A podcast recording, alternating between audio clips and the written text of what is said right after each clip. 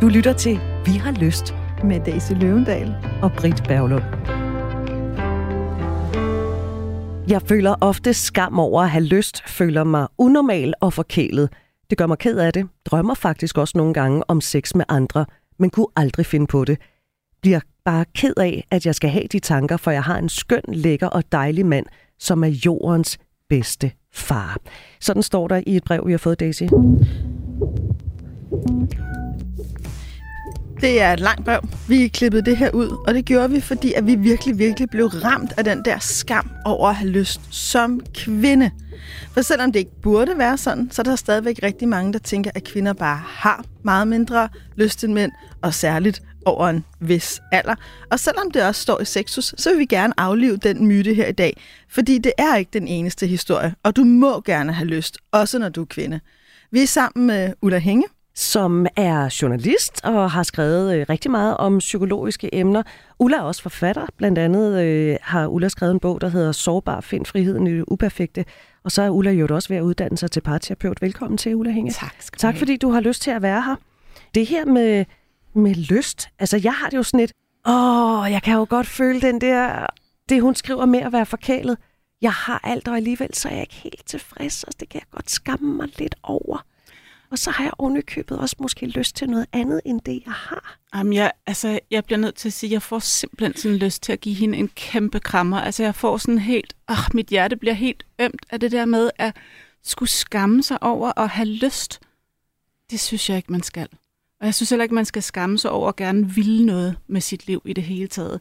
Det der med at skulle føle sig forkælet, det er sådan en underlig kodning, vi har fået, at vi skal ligesom være taknemmelige over alt det, vi får.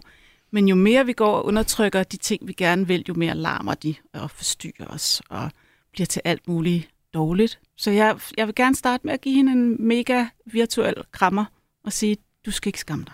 Jamen, sådan har jeg det jo også. Altså, og det er sjovt, fordi nogle af mine sådan, jeg har haft sådan nogle skænderier sådan gennem årene med min kæreste, der har haft det samme tema. Det er meget normalt, hvis du sidder derhjemme. Nu kan du sådan prøve at tænke, hvilket mønster har jeg i mine skænderier.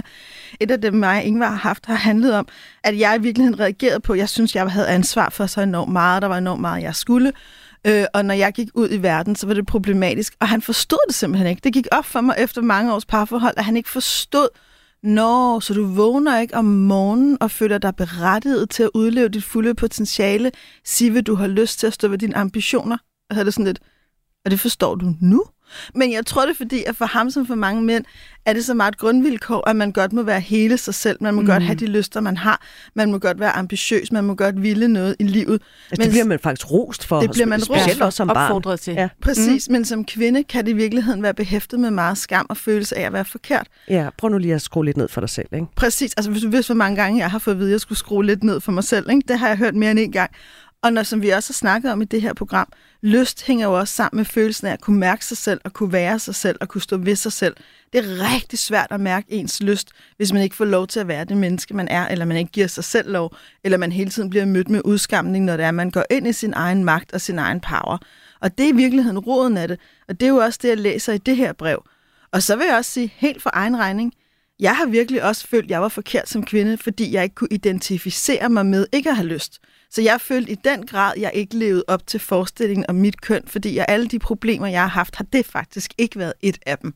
Fordi du har haft lyst? Ja, jeg har haft lyst, og når jeg engang imellem i mit liv ikke har haft lyst, så har jeg haft det sådan lidt, nu går jeg på jagt, og så finder jeg min lyst, fordi jeg har lyst. Ikke? Så hvis jeg ikke lige kan se den lige nu, så rejser jeg fandme et sted hen, hvor jeg finder den. Altså, jeg har heller ikke altid set det som noget, der nødvendigvis bare var der, men det har været en værdi og en prioritet for mig at give plads til det.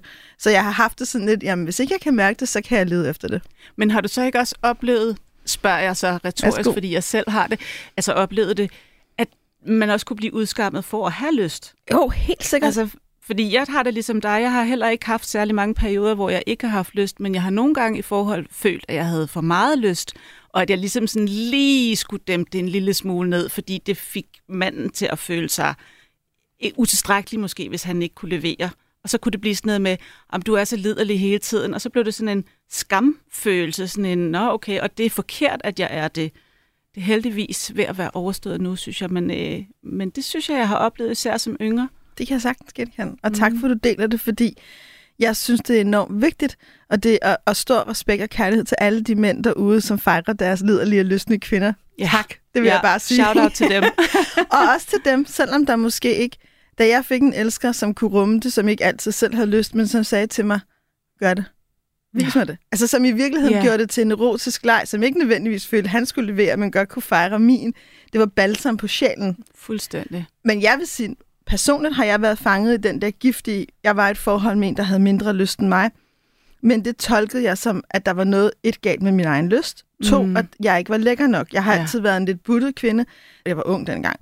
Jeg tolkede det som, at jeg ikke var lækker nok. Jeg tolkede, at hvis jeg havde været tyndere, eller haft større bryster, eller havde været flottere, eller havde været anderledes, så ville han have lyst. For i min poptøse hjerne har mænd altid mere lyst end kvinder, og har altid lyst. Så når han ikke havde det til mig, var det nok, fordi jeg i virkeligheden var dum og grim og ikke værdig til kærlighed. Og det bekræftede desværre nogle sår, jeg i forvejen havde.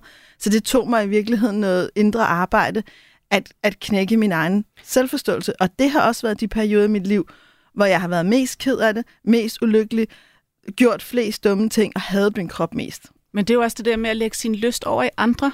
Altså det der med, at han tænder ikke på mig, men hans lyst er jo hans lyst. Din lyst er din lyst. Det er jo det der med at tage ejerskab på sin egen lyst, og det virker som om, at brevskriveren her ikke har så meget ejerskab på sin egen lyst. Det vil man bare ønske for hende, hun kunne få. Ja, og det er jo det, vi i virkeligheden skal støtte hinanden i at få, det er at tage vores lyst tilbage. Ja, præcis. Og det vil jeg bare sige, at man behøver altså ikke være teenager for at have den der med, at man vender den indad, hvis det er, at man er sammen med en mand, der ikke har lige så meget lyst som en selv. Det vil jeg bare lige hejse flag for som 49-årig. Ja. Nå. Lad os lige dykke ned i den første sætning, fordi I har allerede berørt det lidt. Den første sætning i brevet er, at jeg føler ofte skam over at have lyst. Skam. Mm. Det er jo det der, Daisy, som du har talt om flere gange, der lever simpelthen så fremragende i mørket. Det lever nemlig i mørket. Og skam, det er følelsen af, at jeg er forkert. Jeg er som menneske, som væsen på den her jord forkert. Og lige kølvandet af det, der ligger uværdig til kærlighed. Kan ikke opnå mine drømme. At det er min egen skyld. Altså, der ligger så mange destruktive følelser, ligesom vi ved fra forskningen af angst, depression, overspisning, anoreksi. Altså, enormt mange former for ulykkelighed ligger i virkeligheden også og trives her i skammens mørke. Og det er ikke, fordi jeg siger, at skammen er den eneste følelse, der udelukker den her adfærd. Det siger jeg ikke. Men jeg siger, at den er en rigtig vigtig komponent, som vi i virkeligheden skal være meget opmærksom på. Så skam, det er følelsen af, at jeg er forkert. Og det er fundamentalt anderledes end skyld, som er, fuck, jeg har gjort noget, der var forkert. Men skyld, det kan vi tage ansvar for. Vi kan tage ansvar for det, vi har gjort. Vi kan rydde op, vi kan undskylde, vi kan gøre det bedre, vi kan lære vores fejl. Derfor er skyld i virkeligheden på den måde en mere konstruktiv følelse. Skam lukker os bare ned. Ja, man kan sige, det er godt, at vi kan føle skyld, fordi ellers så ville vi jo opføre os på en måde, så vi ikke var til at holde ud. Men skam er så destruktiv. Det er der, hvor vi pulveriserer helt. Det er der, hvor vi gemmer os hen i mørket og tænker bare, at jeg kunne forsvinde helt, fordi jeg er jo faktisk ikke værdig til at være her. Og man kan sige, at brevskriveren hverken er forkert eller gør forkert. Hun gør ikke engang noget. Det er simpelthen hendes tanker, hun er ked af, skriver hun, ikke? Og så er der jo det der med skam, at fordi det er skam, så er det jo simpelthen så svært at tale med andre om det. Ja. Fordi så, jeg skammer mig. Jeg skal vise dig en side af mig, som jeg skammer mig over. Det kan godt være, at jeg, i virkeligheden, når det kommer ud i lyset, jeg overhovedet ikke har behov for det, men det føler jeg jo, ikke? Ja, og det er jo den der gordiske knude, vi skal have løst op. Og det, man kan sige, hvis du viser mig en side af dig, som du synes er grim, så viser du mig, at jeg også må vise en side af mig, som er grim. Og så er der sådan en byrde, der ligesom forsvinder, og så kigger vi på det sammen. Og det er bare kryptonit. For skammen, så kan den ikke leve mere, og så bliver den pulveriseret og forsvinder. Og så har vi i øvrigt knyttet et stærkere bånd, fordi vi har vist vores sårbare sider til hinanden. Så der er meget at vinde ved det, hvis man kommer ud over det der ubehag, der er ved at sige det højt til et andet menneske, som kan rumme det. Fordi vi skal jo ikke gå og dele vores mest sårbare sider ud til alle mulige mennesker. Det risikerer vi bare at få sårbarhedstømmermænd af. Og det er jo netop så min næste spørgsmål, fordi hvordan finder man så det menneske, som man i virkeligheden kan åbne sig op over? Hvornår ved man det? Fordi når først man har gjort det, kan du ikke trække det tilbage. Nej, og derfor kan man sige, at tillid er jo noget, der bliver opbygget. Det er ikke noget, vi sådan kan sige. Man kan godt have en instinktiv fornemmelse af, at man kan stole på et andet menneske. Og det kan man så måske, men jeg tror også, vi alle sammen har prøvet at brænde os på, at vi troede, vi kunne stole på et menneske, som vi så ikke kunne stole på alligevel. tillid skal opbygges som sådan kugler i et marmorglas. Altså, når du gør noget, som viser mig, at jeg kan stole på dig, så kommer der en kugle mere ned i det der glas. Og jo fuldere det er, jo mere ved jeg, at jeg kan stole på dig. Så vi kommer ikke udenom nogle gange at dele sårbare ting med nogen, der ikke kan rumme det. Det bliver vi så nødt til selv at rumme. Men vi må øve os. Altså, vi må simpelthen øve os i dem, vi tror, vi kan stole på, og så se, om det passer. Og hvis vi nu lige bruger den der med glasene, men med marmorkugler ind, den kan jeg godt lide, så tror jeg, det er rigtig vigtigt at have flere glas med flere marmorkugler i. Altså i virkeligheden have flere mennesker. Ja. Også fordi, så ved jeg også, hvis jeg i virkeligheden troede, at jeg kunne stole på dig, og jeg opdager, det kunne jeg ikke, at du svigter min tillid, eller du møder min skam med dom, så kan jeg også bedre erkende, okay, men de her andre mennesker kan godt rumme mig, så er det altså ikke mig, så er det dig eller dig i den her situation, eller vores relation. Så derfor er det enormt vigtigt, at vi som mennesker har nære, intime, ærlige relationer med flere. Det er faktisk noget af det, jeg tror er noget af det allervigtigste, at vi dyrker i vores liv. Og så kan vi kalde det familie, eller venner, eller kærlighedsrelationer, eller whatever. Det er ikke vigtigt, kollegaer. Men det at have de nære relationer er sindssygt vigtigt, fordi det er der, vi udvikler os som mennesker, det er der, vi kan hele skam, det er der, vi kan være sårbare. Og det er også det der med at have flere handler jo også om, at der er nogle ting, som nogen kan rumme, og nogle ting, som nogle andre kan rumme. Og det handler om deres egen sårbarhed og deres egen skam. Der kan være noget, der rammer lige ind i noget, som Brit for eksempel ikke har arbejdet med. Og hvis jeg kommer med det, så kan det være, at du møder mig med modstand. Men så kan der være noget helt andet, som vi kan dele, fordi der er du mere bearbejdet og det samme omvendt. Så det behøver ikke at være sådan, at man slet ikke kan stole på et menneske, fordi de for eksempel ikke kan tåle at høre, at man fantaserer om andre end sin mand. Og så skal vi huske, at sårbarhed er the shit. Ja. Altså det er jo det vildeste. Sårbarhed er det vildeste. Sårbarhed er det nye sex, synger Anika Åkerberg jo. og alt, hvad Anika Åkerberg synger, det ved vi, det passer. Præcis. Sådan er det. Det kan man overhovedet ikke diskutere. Det kan man ikke diskutere med. Jeg føler ofte skam over at have lyst. Hvorfor skammer vi kvinder os over at have lyst? Det er et virkelig godt spørgsmål.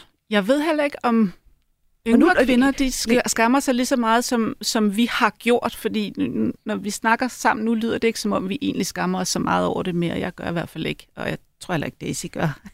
Og det lyder ikke, som om du gør, men vi er jo simpelthen ikke vokset op med, at piger havde lyst. Altså, jeg kan simpelthen ikke huske, at i hele den der seksuelle undervisning, at der blev talt om, at vi havde lyst.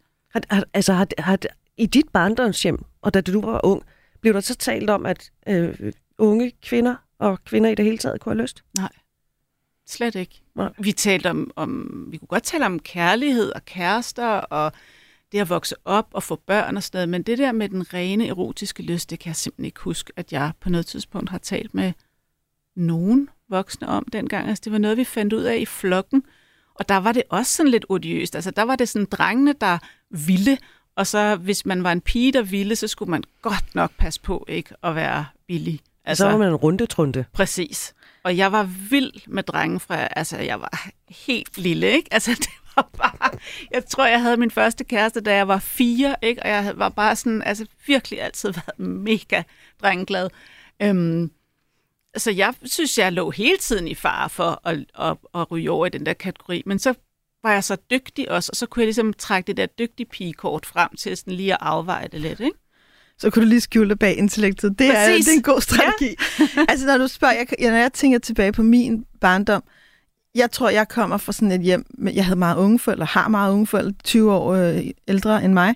Så det var ikke sådan, altså der var sådan meget ro på omkring nøgenhed, og du må godt være dig selv og sådan ting. Altså det var ikke sådan uptight på nogen måde, men jeg har aldrig talt om lyst med mine forældre, eller det erotiske. Der er selvfølgelig også noget privathed, men jeg er helt klart vokset op, ikke kun fra min barndomshjem, men også den kultur, jeg kommer fra, som jo bare er sådan en blanding af Vesterbro og Vestegn, ikke? At drenge vil have, og pige kan give, men det er et magtmiddel, man skal give, når man ved, hvad man giver det for.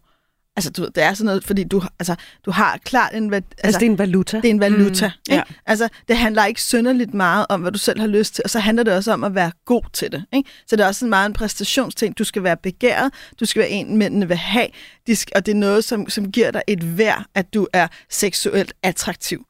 Altså, så det er jo sådan meget den fortælling, og så er jeg vokset op med en fortælling også om at passe på mænd.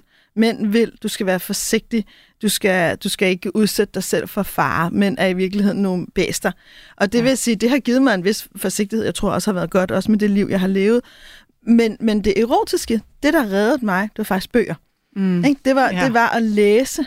Altså, det første gang, jeg læste sådan, jeg tror, det var sådan en eller anden Hulebjørnenes Klan, eller en eller anden, der egentlig skulle være en historisk roman, men den var fuld med erotisk sex. Det var første gang, jeg mødte et sprog, der handlede om lyst og begær og det erotiske. Så jeg begyndte at virkelig læsehest, og jeg gik hardcore. Jeg fandt også ud af, at franske romaner, der er tit meget sexy i Régine Deforges, har skrevet sådan en masse bøger. Ikke? Altså, jeg forstod simpelthen, der er en verden her, men jeg manglede og mangler stadigvæk, selvom der er kommet meget mere af det, et sprog talt af kvinder om deres indre landskab. Ja. Jeg sad lige og tænkte på det der med at være god til det. Den kunne jeg virkelig også godt genkende. Og samtidig sådan en vis ubehjælpsomhed for, hvordan skal du være god til det, hvis ikke du ved noget om det? Altså det der med, at man ligesom blev overladt til sig selv til, og så skulle man pludselig opfinde at være den her sexgudinde, som så i øvrigt ikke havde lyst. Og, altså, det er jo virkelig sådan en hård situation, vi har været i som yngre, synes jeg. Præcis, og det er også derfor, når jeg læser hende her brev, hvor hun skriver, at hun nogle gange, altså at hun i virkeligheden er ked af de tanker, hun har, så tænker jeg, at det er et meget godt billede på, at man ikke som menneske har fået lov til, og ikke har lært, du må gerne have de tanker, du har. Vi kan ikke 100%, og vi skal ikke 100% styre hverken de tanker eller følelser, vi har. Vi har et ansvar for, hvordan vi forvalter dem, hvad det er, vi gør med dem, men vi har lov til at have en indre fantasiunivers og længsler og et indre boudoir, eller hvad vi skal kalde det. Det er der ikke noget forkert i, og det er jo det, der er så knusende ved hendes brev, den der følelse af, der rammer lige hjertekuglen. Hun sidder der og skammer sig og føler sig forkert over bare hendes følelser og tanker. Ja, når det kunne, i virkeligheden kunne opbygge hende. Nu ved jeg jo ikke, hvordan hun sådan i øvrigt har det, men man kan sige, det at have det her indre landskab og fantasier og også at være sammen med sig selv og onanere og så videre, det er jo noget, der virkelig kan bygge os op. Altså det er jo noget, der gør os sådan glade og fysisk sunde og gør, vi har sådan det her univers, som måske giver os lidt farve i kinderne og lidt strålende øjne og sådan noget, og det skal så holdes nede med vold og magt. Til hvilken nytte? Altså, hvem er det, der bliver skadet af, at hun har de her tanker og følelser? Det er det, jeg sidder og tænker. Men jeg kan sagtens føle, at det, hun gør, hun kommer til at afgive sin egen magt. Det er det, der er så vigtigt ved det her. At mærke vores egen lyst er også vores egen magt. Der er et eller andet, der er forbundet her på et dybere plan, og når vi slipper vores egen lov til at være dem, vi er inderst inde, så slipper vi noget. Vi slipper vores selvforhold. Det er sindssygt vigtigt, og jeg kommer til at tænke på en af de store feministikoner, Betty Dodson, der arbejdede hele sit liv på at lære kvinder at onanere. Hun havde tanken om, jamen når en kvinde tager sit klimaks og sin nydelse tilbage, så kan hun alt. Yeah. Og et eller andet sted, så kan jeg godt lide den tanke. Ikke? Vi kan jo ikke alt, hvis vi sidder og skammer os over de følelser, vi har. Hvordan kommer man ud over sin egen skam? Altså kan man overhovedet det? Ja, man kan dele den i hvert fald, ikke? Altså det her, vi talte om før med, at lyset og det at sige det højt og så videre, det er sådan skammens kryptonit. Altså den kan ikke leve længe, hvis den kommer ud i lyset. Den er ligesom sådan en vampyr, ikke? Så forgår den. Så jeg vil sige, at den her kvinde, hun skal have et rum, hvor hun kan dele de her tanker, og så kan det godt være, at det i starten er sådan, jeg synes, de er grimme og så videre. Og det er måske egentlig okay, men et eller andet sted, hvor et trygt rum, hvor de kan få lov til at komme ud og blive formuleret og set på som det, de egentlig er, nemlig skønne og fine og livgivende. Jeg er meget enig. Hun skal have nogle nære relationer, hvor hun kan få lov til at dele de tanker, hun har, eller finde en god terapeut og udforske det her med. Det er jo det gode ved terapi, det er jo, at det er en professionel relation, som bevarer og holder dine hemmeligheder. Og så skal hun forstå, det er næsten det vigtigste, du skal forstå, hun bliver så meget talt direkte til dig, at du godt må have det sådan, som du har det. Du er nødt til at tænke, når noget inden i dig banker på, når dine længsler, dine tanker banker på, så luk dem ind. Og så også at forstå, der er en forskel mellem, at du føler det, du føler, og hvordan du handler. Altså, så man kunne i virkeligheden, hvis jeg nu skulle være sådan lidt erfaringsbaseret, super hurtigt, ding-dang, cowboy, hvad der er muligheder her, så kan man sige, hvis hun begynder at gå ind i de følelser, hun har, så er der et scenarie, hvor det er, at hun finder en elsker og har et hemmeligt liv. Eller hun finder ikke en elsker, men hun har stadig et hemmeligt liv. Ikke? Så der er et eller andet sted der, hvor hun tager sin power, sin lyst og sin seksualitet tilbage, lever den ud med sig selv, lever den ud med en anden. Der er også et scenarie, der handler om, at hende og hendes mand afslutter det forhold, de har. Så finder hun ud af, hvem hun er uden skam. Hun tager sin egen lyst tilbage. Og så sker der det, at hun enten finder tilbage til den her mand, og de i virkeligheden begynder et nyt forhold, hvor lyst og seksualitet og det erotiske er en del af deres forhold, eller hun går videre ud i livet sin egen vej uden ham og finder måske ikke en anden. Og så er der også et helt sidste scenarie, som er, at hun indser, det her det er ikke forkert. Det her det er mig. Jeg tager min skam til mig, men jeg vælger at leve det her liv med den her mand, selvom jeg ikke kan udleve mig selv. Men så ved hun også, hvorfor hun har truffet det valg, hun har. Så det at tage hendes følelser til, det er jo ikke det samme, som hun skal afslutte hendes parforhold. Men det betyder noget, om man er i sit parforhold velvidende, det har nogle begrænsninger, eller om man går og føler sig selv forkert. Det er nogle meget forskellige positioner. Du lytter til Vi har lyst. Vi har besøg af Ulla Hænge, der er journalist og også forfatter til indtil flere bøger, blandt andet Sårbar find friheden i det uperfekte, og hvis man har lyst til at læse lidt forførende erotik, så kan man læse En duft af appelsin, og så er der jo også andre bøger. Og vi har inviteret Ulla til en snak om skam og sårbarhed, fordi vi har fået et brev fra en kvinde, som skriver, at hun ofte føler skam over at have lyst. Og noget af det, som hun skriver, Ulla, i sit brev, det er, føler mig unormal og forkælet. Og det gør mig ked af det. Mm. Det var sådan en af de sætninger, der virkelig ramte mig i solar plexus. Altså, jeg hører meget det der ord forkælet. Det resonerer rigtig meget med mig. Jeg er selv blevet skilt for 5-6 år siden, og jeg havde i virkelig lang tid overvejelser om, må man godt blive skilt, bare fordi man ikke selv er lykkelig. Altså, hvis nu de andre er lykkelige, og det fungerer, og familien hænger godt sammen, og økonomien hænger godt sammen, og der er ikke nogen, der slår nogen, og der er ikke nogen, der skændes, og i virkeligheden er det alt sammen super hyggeligt. Må man så godt gå, bare fordi man ikke selv er der? Egoisme. Og det tænkte jeg, det må man ikke. Altså, det må man bare ikke. Fordi man kan ikke ødelægge i gåseøjne så mange andre menneskers liv, bare fordi man ikke selv sådan lige helt er der. Altså sådan talte jeg til mig selv sådan lidt sarkastisk, eller sådan lidt fjendtligt faktisk, ukærligt. Og så var der en mor fra min søns skole, som en dag fortalte mig, at hun skulle skilles. Og så sagde jeg, hvorfor det? Og så sagde hun, jamen det er fordi, jeg elsker ham ikke mere. Og så blev jeg så chokeret, at jeg måtte sådan ned og sidde og næsten have lugtesalt, og hun måtte trøste mig, fordi jeg blev simpelthen så rystet over, at hun bare stod og ejede det og sagde, jeg skal skilles, fordi jeg ikke elsker min mand. Altså jeg troede, jeg var sådan, det tænkte jeg, det må man ikke. Og hvor har vi den tanke fra, at hvis alle de andre er lykkelige, så er det altså virkelig, virkelig egoistisk også at komme og sige, men det er jeg faktisk ikke. Det er jo forfærdeligt. Jeg har netop tænkt på det her med omverdens fordømmelse. Mm. At, jamen, hun skriver jo i brevet her, at hun har en skøn, lækker og dejlig mand, som er jordens bedste far. Det er måske også det, hun vil blive mødt med af andre, hvis hun går ud og siger, at hun godt vil skilles. Hvorfor? Han er da simpelthen så sød. Han er jordens bedste far. Ja. Der kan man jo virkelig også blive ramt af skyld og skam over den følelse, man har, og den beslutning, man synes, man havde truffet, men måske skal man tænke sig om igen så-agtigt, ikke? Jamen nedenunder det ligger jo også en eller anden præmis om, at man skal være meget taknemmelig over at have fundet en mand, som er en god far og lækker og sød. Det er hun jo garanteret også selv, altså ikke en god far, men en god mor og lækker og sød. Det skal han vel også være taknemmelig over. Eller, altså, der ligger sådan en, puha, nu har jeg fået det hele, så må jeg ligesom... Ja, for jeg er jo forkælet. Præcis. Ja, og det har man et ord for. Man kalder det internaliseret skam. Det er i virkeligheden, når der er omverdenens blik på os, bliver noget, vi tager ind i os. Altså, vi internaliserer, tager det ind i os, og så som bliver det en sandhed. Skam. Præcis.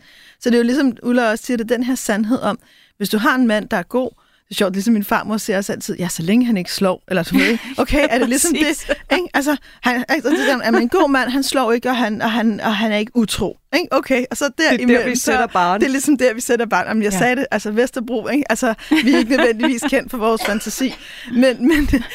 Men jeg tror, det billede ligger i mange kvinder. Og jeg tror også, at det tidligere i programmet spurgte du, hvad med kvinder i dag? Og det har jeg lidt som et åbent spørgsmål. Jeg er faktisk lidt i tvivl om de unge kvinder og de unge mænd. Men der er en ting, jeg ikke er i tvivl om, det er, at de har lige så meget skam, som vi har. De har måske ikke fuldstændig på over de samme ting.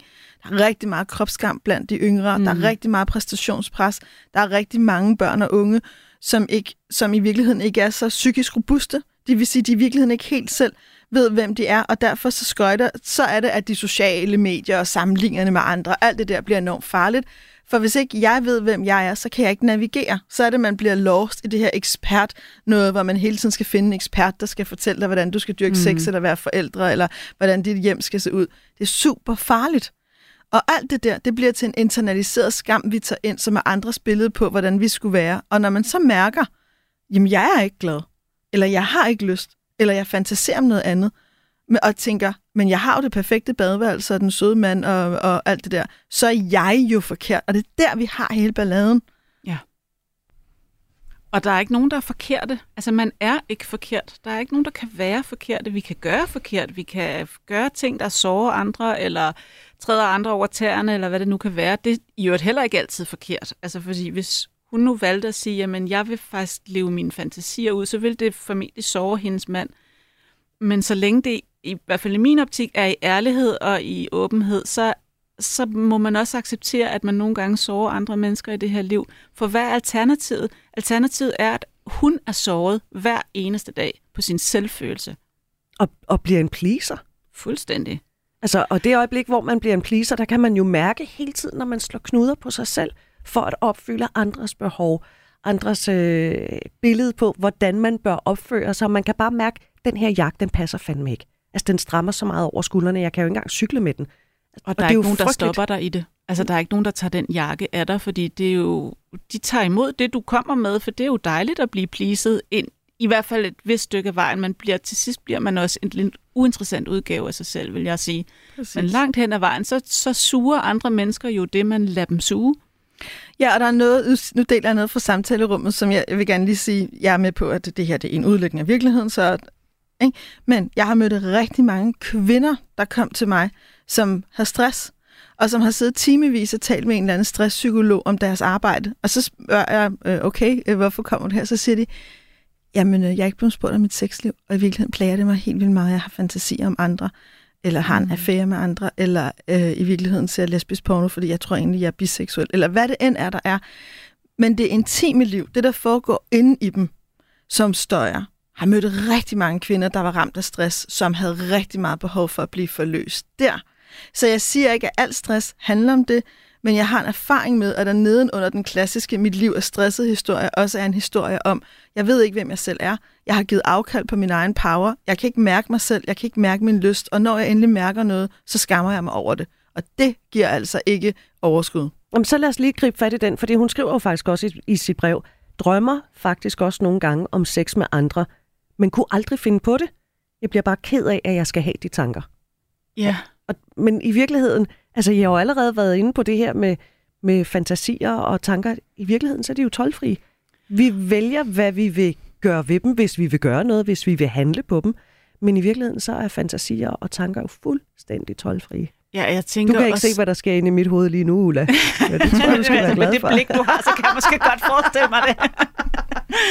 Altså, jeg tænker, jeg triggede også lidt over det der med, at jeg drømmer om sex med andre om natten, fordi jeg tænker, hvor er det vildt, at vi tænker, at vi skal kontrollere os selv så meget, at vi skal have dårlig samvittighed og skamfuldhed over, hvad vi drømmer, som per definition ikke kan kontrolleres, men selv det er hun ude i at tænke, at hvis hun var en ordentlig god kvinde, så ville hun ikke drømme sådan noget væmmeligt noget, vel? Og vi drømmer altså alle sammen om sex med alle mulige og umulige mennesker, vil jeg sige. Og vi drømmer om ting og fantaserer om ting, vi ikke på nogen måde har lyst til at udleve. Altså jeg kan stå her helt ærligt og sige, at den sidste lange sexfantasi, jeg havde, ønsker jeg virkelig ikke at udleve af mange årsager. Altså, ej, altså, det der, det lugter så meget af et opfølgende spørgsmål. Ej. Ja, men jeg bevæger mig hurtigt videre på det. Men jeg deler det for at sige, det er normalt, ikke? Ja. Men vi har jo vores frie vilje til at regulere. Så man kan sige, den her kvinde må for min skyld gerne vælge at være i det her parforhold, og aldrig nogensinde handle på noget som helst.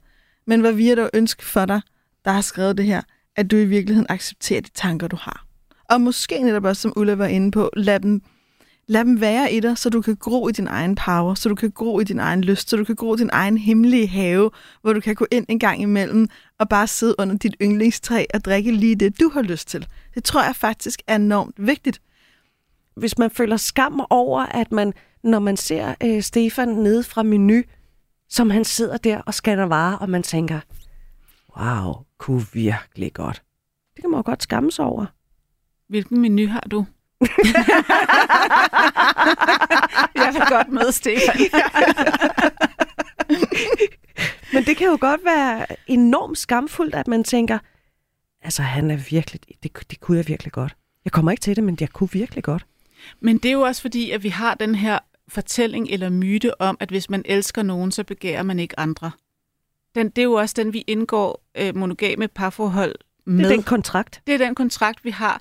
Og hvis du taler med folk, når de har fået 1,5 glas rødvin, eller måske 2,5, så vil jeg våge at påstå, at der er meget, meget, meget få, som kun kan begære et menneske af gangen og resten af livet. Men det er det, vi lader som om, fordi det er den sandhed, vi bedst kan lide at høre. Men hvad nu, hvis det var okay at sige, at jeg begærer mange mennesker, men jeg vælger at kun have sex med 1, eller 2, eller 3, eller hvor mange det nu kan være? Hvad hvis det var i orden at sige det? Det sætter i hvert fald noget frihed. Ikke? Det giver noget frihed, og det giver i virkeligheden også grobund for et mere erotisk parforhold. Ja. For noget af det, vi jo også ved, det er jo, at hvis vi skal være fuldstændig 100% transparente, og alt, hvad vi føler, der ikke passer ind i den kontrakt om, at vi kun tænker på det, vi har tænkt os at udleve med Mr. eller Mrs. Right, så kommer vi til at kontrollere os selv, at vi kommer til at gøre vold på os selv. Mm. Vi kommer til at blive så enormt små, at vi ikke kan mærke noget. Og det skaber heller ikke god sex i parforholdet. Så jeg tænker altid, og jeg siger det for sjov, men jeg mener det også, Ingvar siger engang, han stiller mig nogle gange spørgsmål, og så siger jeg til ham, du ved godt, at jeg aldrig kommer til at fortælle dig alt om mig. Ikke? Og så siger han, jeg ved det godt. Ikke? Altså, ikke? Men det er lidt med vilje. Altså, det er lidt, man kan sige, jeg indgik også det parforhold, jeg er i nu med erfaringer med længerevarende parforhold før, men noget af det, jeg virkelig tog med mig, det var, jeg er nødt til at være mig, og for at være mig, er jeg nødt til at have noget privatliv. Jeg er nødt til at have noget, der bare er mit, for ellers kan jeg heller ikke give til andre eller være for andre. Og begæret, det gror også i afstanden. Helt klart. Men, og nu kommer jeg til lige at smide et spørgsmål ind. Jeg skal prøve at se, om jeg kan formulere det, fordi det roder lidt rundt op i mit hoved lige i øjeblikket. Det er ham Stefan der. Ja, præcis. Mm. Så hvis jeg tænder på Stefan, så har jeg så sex med min kæreste, min mand. Tanken om, at jeg ligger der og fantaserer lidt om Stefan, mens jeg så knaller min mand. Altså, det er jeg ikke sikker på, at min mand vil synes var særlig fedt. Forstår I, hvad jeg mener? Ja, men ja, helt klart. Der er nogle mænd, der synes, det er fedt. Det vil jeg så bare sige. Der er nogle mænd, der godt kan lide, at man kan dele fantasier om andre. Altså, det kunne være, I fik det frem. Men hvis nu man ikke vidste... Eller, jeg tror, jeg ville have det lidt stramt med at knalde med en eller anden, hvor jeg havde en tanke om, at han tænkte på en anden. Ja, men det kan jeg godt forstå. Det vil jeg også. Men det er fordi, hvis vi får hørt dig rigtigt, så nu bliver det super nuanceret, ikke? Jeg synes personligt ikke, det er rart at have sex med mennesker, der ikke er super nærværende. Altså, jeg synes faktisk heller ikke, det er rart at snakke med nogen, der ikke er super nærværende. Jeg kan godt lide, når vi er sammen, så er vi sammen. I det her rum lige nu, at vi tre jo også sammen. Så man kan sige, det kan være svært at være meget nære i, uanset hvad man laver, hvis ens tanker er et andet sted. Så det er jeg med på. Ikke? Det tror jeg er meget almen menneskeligt. Ja, og det der jo nogle gange er det fede ved sex, er, når vi er i det, er vi så meget i gang på alle mulige planer, at det er sjældent, at man, ligesom, at man har den der helt dissocierede, jeg tænker på Stefan, jeg knaller med Michael. Altså, du ved, det er sjældent så enkelt.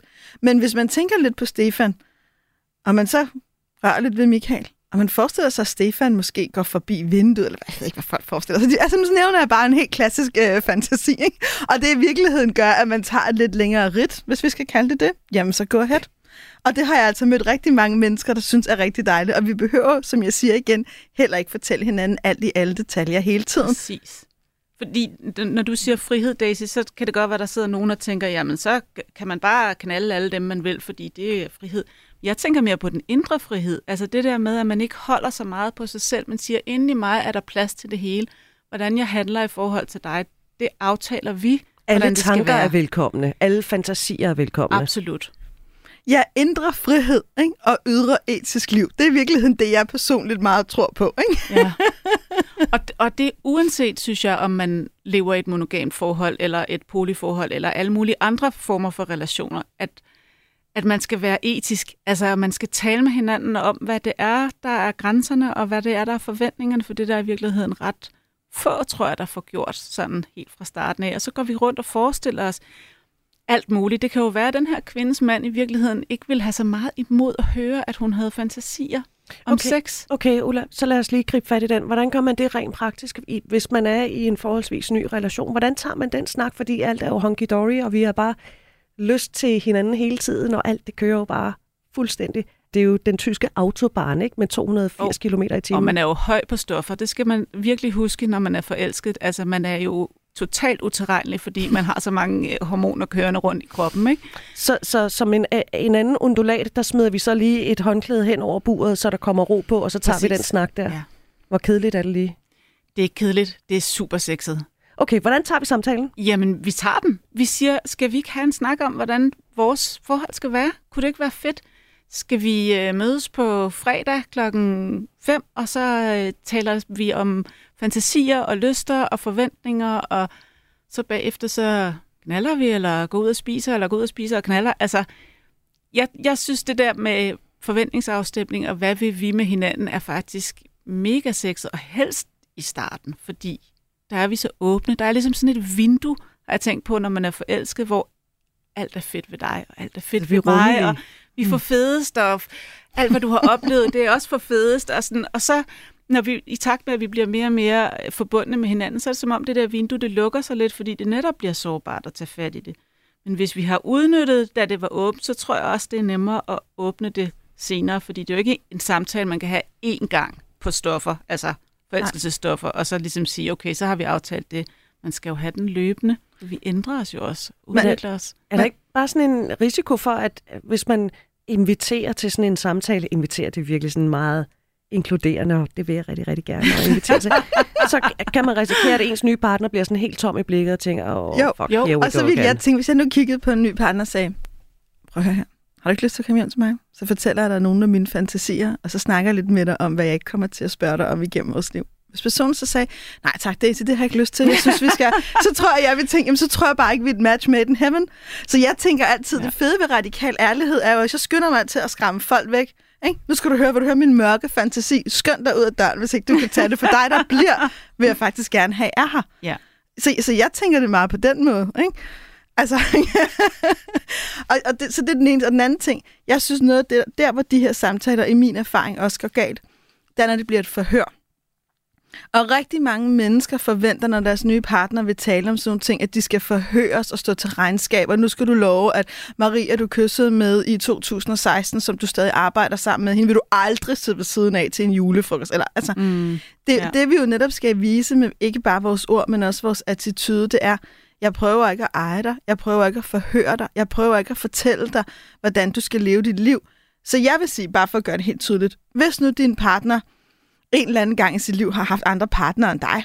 Det kunne jo være, at det var sket, ikke? Altså, så vil jeg sige, frem for at sige, hvad de ikke skal gøre, så hold den til jeg. Det er også sårbart. Jeg bliver rigtig ked af det, hvis jeg opdager, at du har danset med Maria hele aftenen, og ved, at du har haft et forhold til hende. Det kan jeg bare mærke. Det gør mig vildt ked af det. Og så se, hvordan din partner reagerer. Men der er noget meget mere powerful i at gå sårbart og ærligt, end kontrollerende og regelsættende. Og det mange mennesker ikke har erfaringer med, det er de intime samtaler fra et sårbart sted. De er mere vant til regler. Og konflikter. Præcis. Ja. Giver det mening? Ja. Og grunden til, at jeg bliver stille, det er, fordi jeg står og tænker. Jeg forstår fuldt ud, hvad du siger. Fordi det, jeg hører, du siger, det er, at når man har den samtale, jeg kan rigtig godt lide den der med at holde den på sin egen banehalvdel. Fordi man kan ikke... Jeg kan ikke argumentere mod dine følelser. Du kan ikke argumentere mod mine følelser. Så når jeg siger, at jeg vil blive helt vildt ked af det, så kan du godt sige, nå ja, men der er jo ikke noget i det. Forstår du, hvad jeg mener? Ja, præcis. Og så er det der, man nogle gange kan have en forhandling, så kan du godt være, nu bruger vi bare et eksempel, går til julefrugsen og danser alligevel med Maria, og så kan man gå hjem og sætte sig og sige, prøv at høre, skat, jeg er helt med på, at du sagde det, vi gør dig ked af det, så nu hører du fra mig, ja, jeg dansede med hende, men du skal også vide, det gjorde jeg ikke, fordi jeg tænder på hende, eller vil være sammen med hende, det gjorde jeg, fordi jeg holder af hende, eller hun kom og spurgte mig, om jeg ville danse, og jeg ville ikke afvise hende, men så har vi en reel ærlig dialog, hvor vi kan mærke hinanden, frem for at vi begynder at lyve for hinanden. For jo mere vi prøver at lyve, jo mere vi begynder at lyve for hinanden, jo mere vi skal være perfekte for at kunne være elskelige, jo mere vi bliver en anden i vores parforhold, jo mere glider vi også fra hinanden. Og det er jo også det, jeg ser igen og igen i alle de par, der mangler lyst og gnist. Det er de lidt fremmedgjorte. Men jeg tænker også, der ligger også i det, vi taler om nu, den her følelse af angst for at miste. Når du siger det her med, men hvad nu, hvis han så bliver helt tom i blikket, så siger Daisy, så må han videre. Altså, men vi er jo bange, når vi er forelskede. Vi er sindssygt bange, fordi vi har den der fornemmelse af, at nu åbner livet sig sammen med sammen med det her menneske kan jeg endelig blive den, jeg skulle være. Og det er ikke rigtigt. Det er vores eget lys. Det er os selv, der folder os ud. Så vi skal ikke være bange for at miste på den måde. Men hvis vi tør gå ind i det rum, som er lidt utrygt, så vil jeg også sige, at det skaber faktisk større tryghed. For så ved vi jo, at vores kæreste kommer hjem og siger, jeg dansede med Maria alligevel. I stedet for, at han begynder at smålyve lidt, fordi vi ikke kan klare sandheden. Det er et rigtig giftigt sted at være. Og så er der det der med løgn, at en ting er at lyve over for andre, en anden ting er også at lyve for sig selv. Og der var et klogt menneske, en mand, der for efterhånden mange måneder siden sagde i netop det her program, Daisy, at hvis der er noget, du ikke har lyst til at sige, så kunne det være, at du skulle sige det. Ja. Mm. Du lytter til Vi har lyst på Radio 4. Vi har besøg af Ulla Hænge, der er journalist og har skrevet meget om psykologiske emner. Ulla er også forfatter, blandt andet til en bog, der hedder Sårbar find friheden i det uperfekte. Og har du lyst til lidt erotisk litteratur, så er Ulla forfatter til En duft af appelsin. Og så er Ulla jo også ved at uddanne sig til parterapeut. Det er dejligt, du er her, Ulla. Det er dejligt at være her. Til en snak om skam og sårbarhed, fordi det er jo det, som det her program det handler om. Vi har fået brev fra en kvinde. Hun skriver blandt andet, jeg har en skøn, lækker og dejlig mand, som er jordens bedste far. Hun føler ofte skam over at have lyst. Hun føler sig unormal og forkælet. Og så har vi den igen, den her. Jeg har en skøn, lækker, dejlig mand, som er jordens bedste far. Skylden over at have egne behov, når nu man har sådan et praktisk eksemplar, som på sin egen matrikel, eller hvad? Ja, præcis. Og det er i virkeligheden derfra rigtig meget det, vi gerne vil ud af, vokser. Så selvom, selvom det måske ikke hjælper at høre i et radioprogram, at nej, du må godt være den, du er, så du må gerne være den, du er. Altså, og jeg tror faktisk bare allerede, det du har skrevet det her brev, måske er med til at gøre en forskel. For det, du har skrevet det her brev, gør, at du begynder at blive opmærksom. Og nu hører du nogle ting fra os, hvor vi i virkeligheden på hver vores måde prøver at sige til dig, du må gerne have det sådan, som du har det. Meningen med livet er ikke, at du skal være så kontrolleret, at du end ikke drømmer om natten i dit ubevidste jeg, om noget, der ikke passer ind i din forestilling om livet. Tværtimod, det er vigtigt at have et rigt indre liv. Det er vigtigt for dig som menneske. Det er vigtigt for dine relationer. Så ja, du må gerne være dig. Og jeg vil egentlig også gerne rose brevskriveren for overhovedet at have skrevet det her ned, fordi det har jo været sårbart at vise det frem, kan man sige, til os og nu til hele verden, selvom at hele verden ikke ved, hvem det er. Men jeg er sikker på, at der sidder rigtig mange derude og spejler sig fuldstændig i den der følelse af, jeg er forkert, og jeg skammer mig, og hvordan kan jeg blive rigtig igen? Men altså, du er rigtig allerede. Og her er der en rigtig stærk faglig pointe. Hvis du oplever skam, og det gør du højst sandsynligt, det gør de fleste af os, så noget af det, du skal vide omkring skam, det er, at skam, det heler ikke alene. Skam er noget af det, vi heler med andre mennesker. Mm. Og det er det, der også ligger i sårbarheden. Det er, hvis vi viser vores sårbarhed til andre, så bliver vi stærke, og så får vi stærke relationer. Det der med, at hvis jeg må være menneske, så må du også være menneske. Og det, jeg synes, det er så meget spild af tid, at vi går rundt hele tiden og lader, som om vi er noget andet, end det vi er, for det bliver så meget mere spændende, når folk de viser, hvem de er. Altså, jeg synes, det er de kedeligste samtaler, de der sådan, hvordan går det? Ja, det går rigtig godt, og huset er stedet så meget i værdi, og så videre.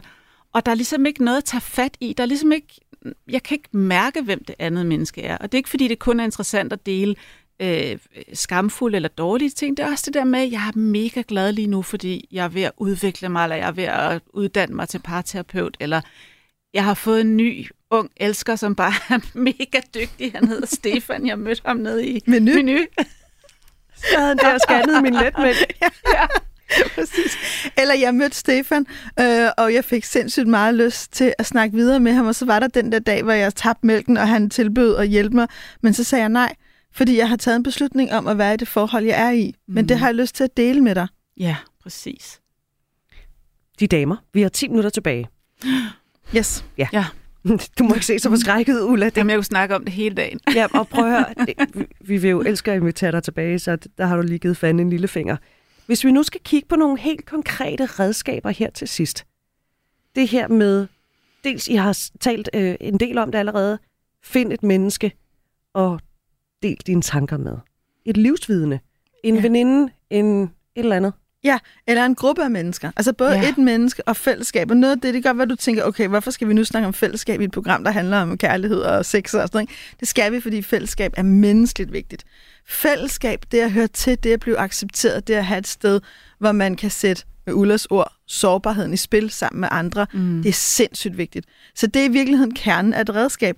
Om du så vælger at gøre det ved at gå i terapi, starte en bogklub, hvor I læser en bog og taler om livets store spørgsmål en gang om måneden, eller om du vælger at være engageret i din gamle gymnasieklasse, det er ikke så vigtigt. Men det er virkelig vigtigt at være en del af et fællesskab, der bygger på autenticitet. Ja, og det her med, når man deler noget i en gruppe, er enormt stærkt, fordi du bliver bare sådan grebet i den der menneskelige sammenhæng, som jo er den, du er bange for at blive smidt ud af, når du skammer dig. I virkeligheden er det meget uragtigt at skamme sig. Det er angsten for at blive smidt ud af flokken, dybest set. Jeg er ikke god nok til at være i flokken. Jeg er ikke værdig til at være i flokken. Nu bliver jeg smidt ud på savannen, og der dør jeg. Altså, det er jo de der helt primitive steder i vores hjerne, der er i spil, når vi skammer os. Så derfor er det også vigtigt at sige, at jeg forstår godt, det er stærke følelser. Altså, og så vil jeg sige, at hun også skulle øve sig lidt i at nyde. Altså det her med at bare nyde noget, det behøver ikke at være, vi behøver ikke at ligesom springe til onani og sexlegetøj og sådan noget med det samme. Det kunne også bare være, at hun satte sig ud i sin have og bare nød solen, selvom at der skulle støvsuges eller hentes børn, eller hvad det nu var. Måske ikke hentes børn, så bliver de hentet af de sociale myndigheder. Men altså noget andet, som godt lige kan vente. Og så bare øve sig måske bare et minut ad gangen i at sige, det her, det gør jeg af en ren nydelse. Altså prøv ligesom at eje sin egen krop og nydelse. Det synes jeg, hun skulle øve sig sådan meget i virkeligheden målrettet i. Det synes jeg er en rigtig god idé. Mere nydelse, det tror jeg faktisk generelt kvinder har behov for. Så hvis du kvinder lytter til det her program, så har du nu fået en udfordring af Ulla Hænge. Det er, nyd noget mere. Hvis du gør det, så skriv til os og fortæl, hvordan det går på lyst@radio4.dk. Og så vil jeg også sige, hvis du er mand og lytter til det her, eller non-binær, så må du også rigtig gerne nyde. Vi er all for nydelse, uanset hvilket køn du har, og du må også gerne fortælle os om det. Men, og nu, det er ikke fordi, jeg skal dryppe noget malurt i noget bæger overhovedet, men hvis vi lige vender tilbage til det der med, at man skal finde nogen at dele sine tanker og sådan noget med. Altså, der er nogen, der siger, vælg dit publikum, ikke? Mm. Jeg kan jo godt føle skam over i virkeligheden at tale om mig, og føle mig enormt egoistisk, Ulla. Nu skal vi igen hokus pokus, mig fokus. Nu skal vi tale om mit liv, vi skal tale om mine udfordringer, vi skal... Altså, ja. Hvornår fanden ved man om... Altså... Men jeg tror, de fleste mennesker, hvis det kommer fra et sårbart sted, hvis du kommer og siger til mig, eller Daisy, eller en af dine veninder, der er faktisk noget, som jeg går og har det rigtig svært med, vil du hjælpe mig? Så vil de fleste mennesker føle sig udvalgt og glæde sig over at kunne hjælpe dig. Hvis det er sådan, at du hver gang du møder op til rødvinsaften med mig og Daisy, så spørger du Daisy, hvordan går det? Så begynder Daisy at svare, og så siger du, åh nej, og forresten så har jeg det jo også sådan rigtig svært med Stefan for tiden. Så kan det godt være, at der er nogen, der bliver trætte af det, men det er jo ikke fra et sårbart sted. Det er fra et egocentrisk sted. Det er fra sådan et, jeg gider egentlig ikke rigtig høre på jer andre, fordi jeg vil hellere bare tale på jer, ikke? Og der er en forskel. Det er der faktisk. Og igen, så er sårbarhed bare... Det er bare guld. Det er bare det, vi vil have mere af. Ja.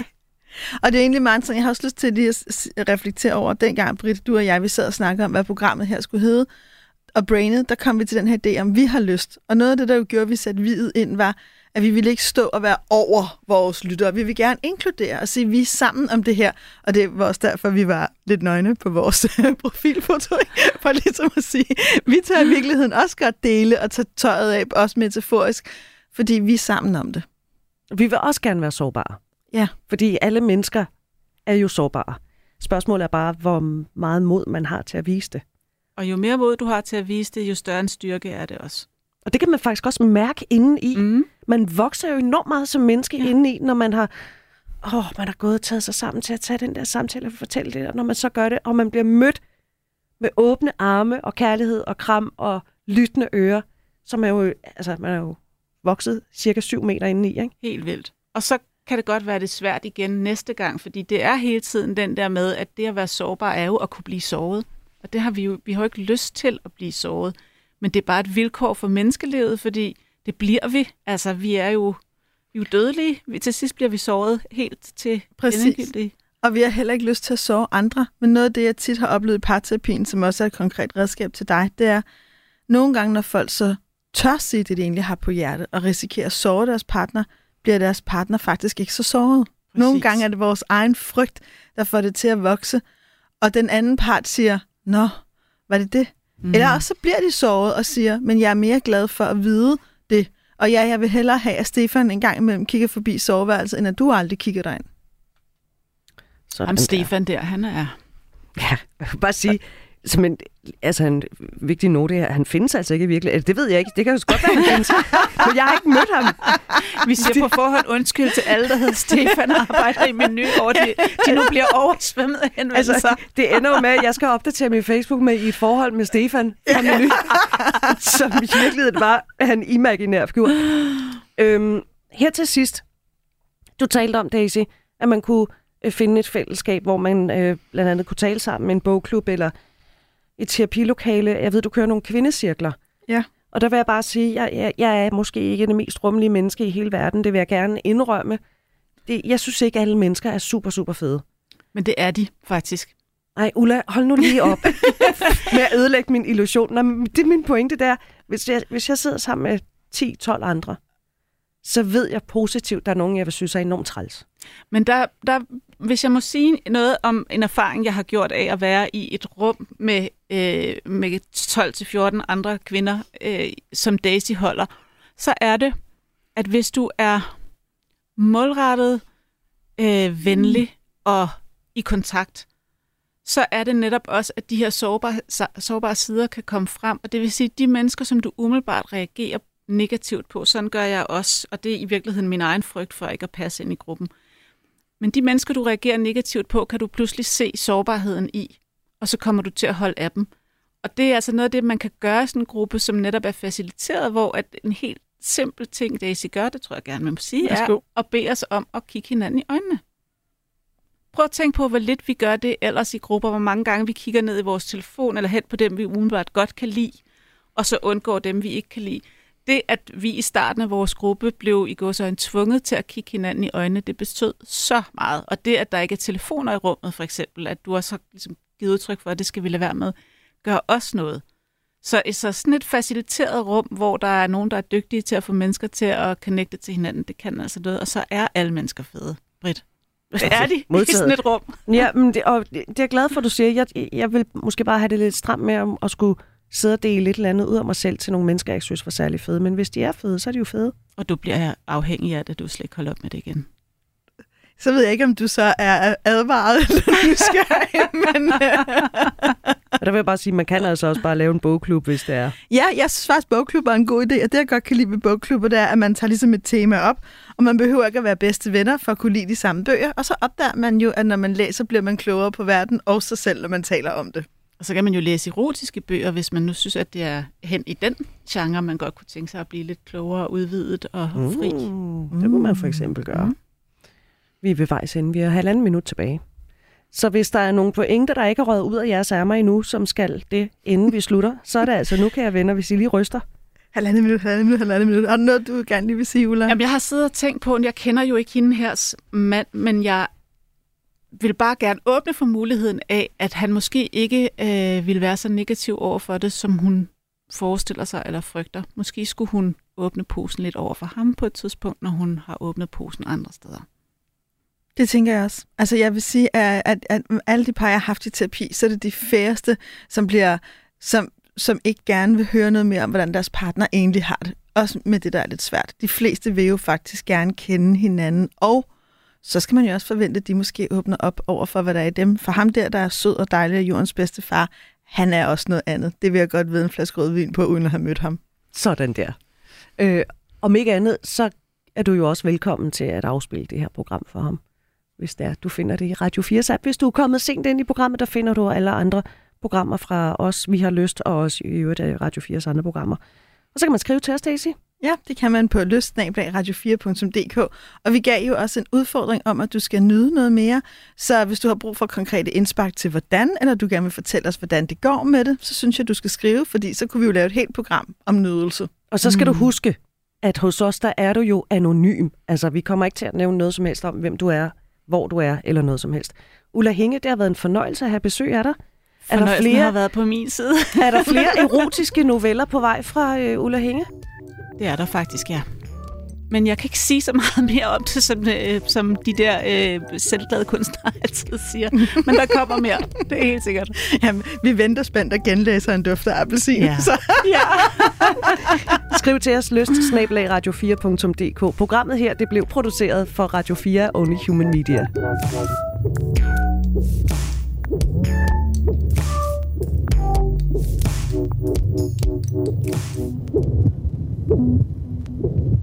Thank you.